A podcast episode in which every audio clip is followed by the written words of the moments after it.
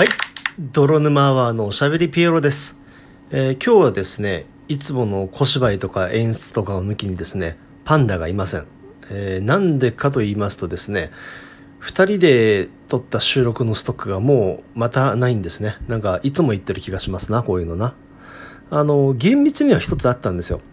あの、僕の肝入り企画で、まとめサイトの吹いたスレタイをお互いに言い合っていくっていうね。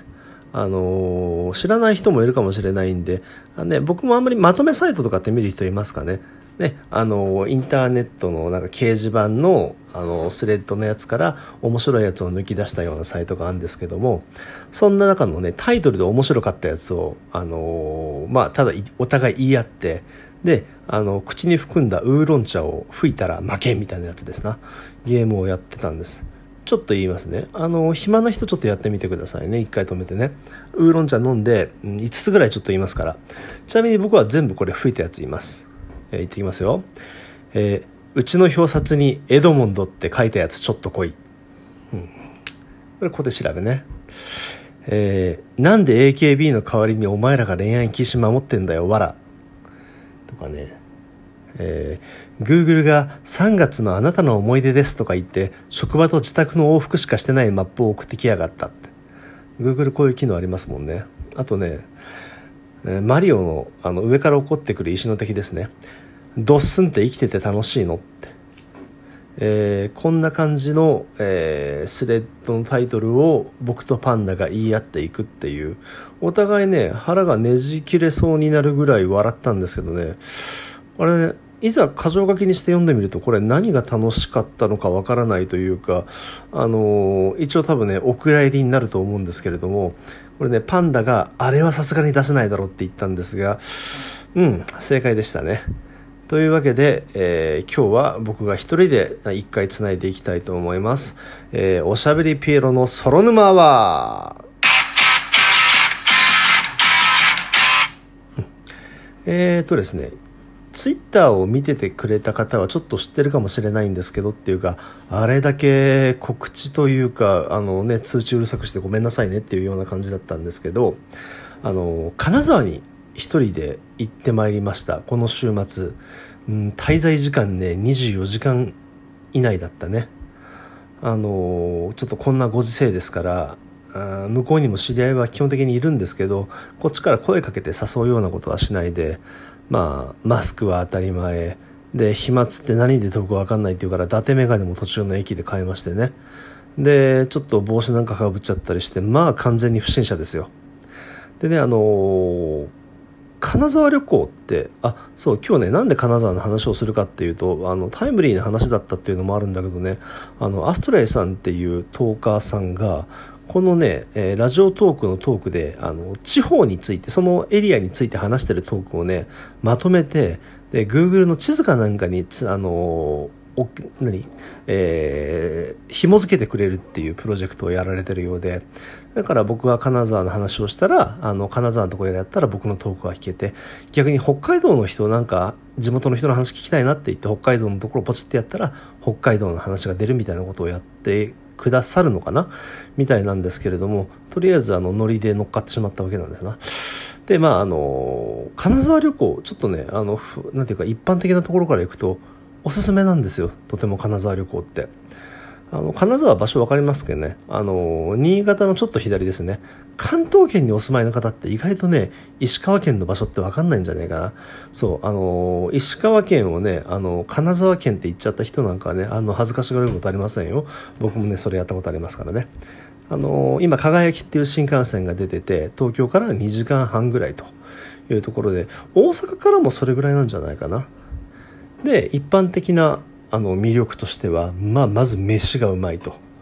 ね、あの、水が良くて空気がいいとね、あの、米もうまいしね。あれ、コシヒカリのね、原種って、ちょっとこれ、あの、ちょっと中途半端な知識で言うから、ふわっとした話だと聞いてほしいんだけど、新潟でコシヒカリって有名だけど、その原種っていうのは、なんか、あの、石川県らしいですな。だから、あの、こ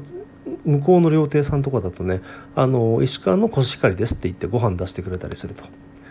ね、あとね、あの、伝統文化が豊富にあったりするということで、あの、ちょっと詳しい人はね、前田利家さんが開いた、ね、あの、加賀藩で、あの、何、武家文化っていうのが発展してたりとか、ね、日本史だけじゃなくてもさ、輪島塗りとかさ、九谷焼とかそういう文化がいっぱいあるって。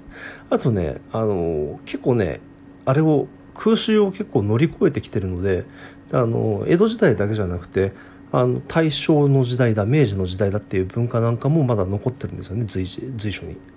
で、そんないろんな見るところがあるし、あの、いる割に街がコンパクトなんですよ。あのー、なんだろうね、代表的なやつ金沢駅周辺って言われるようなやつだったら、まあ、駅周辺だから当たり前なんだけど、うん、半日あれば、とりあえず、さらっとは見れるような感じなんね。で、あのー、まあ、と言いながら、あの、これはちょっと語弊がないように言っておきますと、街がコンパクトって言っても奥深いんですよ。あの、金沢城ってお城があったりするけど、あの、お城って下に石垣があるじゃないで、石垣も作った、あの、何？えー、グループの違いによって積み方とか石の種類が違って、好きな人は、えー、金沢城の石垣だけ、あの、一日見て終わる人だっています。だからね、あの、まあ、気楽にパッと回れますねなんて言ったりすると、ちょっと、あの、行きじゃないねというような感じになったりするのかな。でも、あの、何回も行きやすいよね。そしたら、あの、一回見てで、次はじゃあここをもうちょっと深く掘ってみようかっていうのができる。ほら、もっとさ、あの、いわゆるちょっと小京都なんて呼ばれたりするんだけど、本物の京都ってあれ僕、あんまり回数行ったことないけど、ねさすがに1回や2回で全部回るってなかなか難しいでしょ。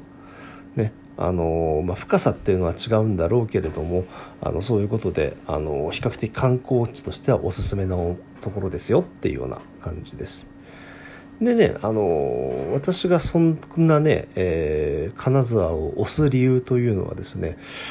えー、ちょっと別にありまして、で、前のトークでも言ってましたけどね、僕ね、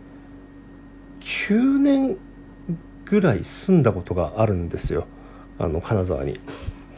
でね、最初のうちはね、ちょっとね、あの、愛着がなかなか湧かなかったんです。やっぱ人の街じゃないで、一応僕はあの、地元は埼玉の大宮ですけれどもね、あの、そこの方が、の仲間たちがいっぱいいるのに、あの、ちょっとね、転勤っていうとね、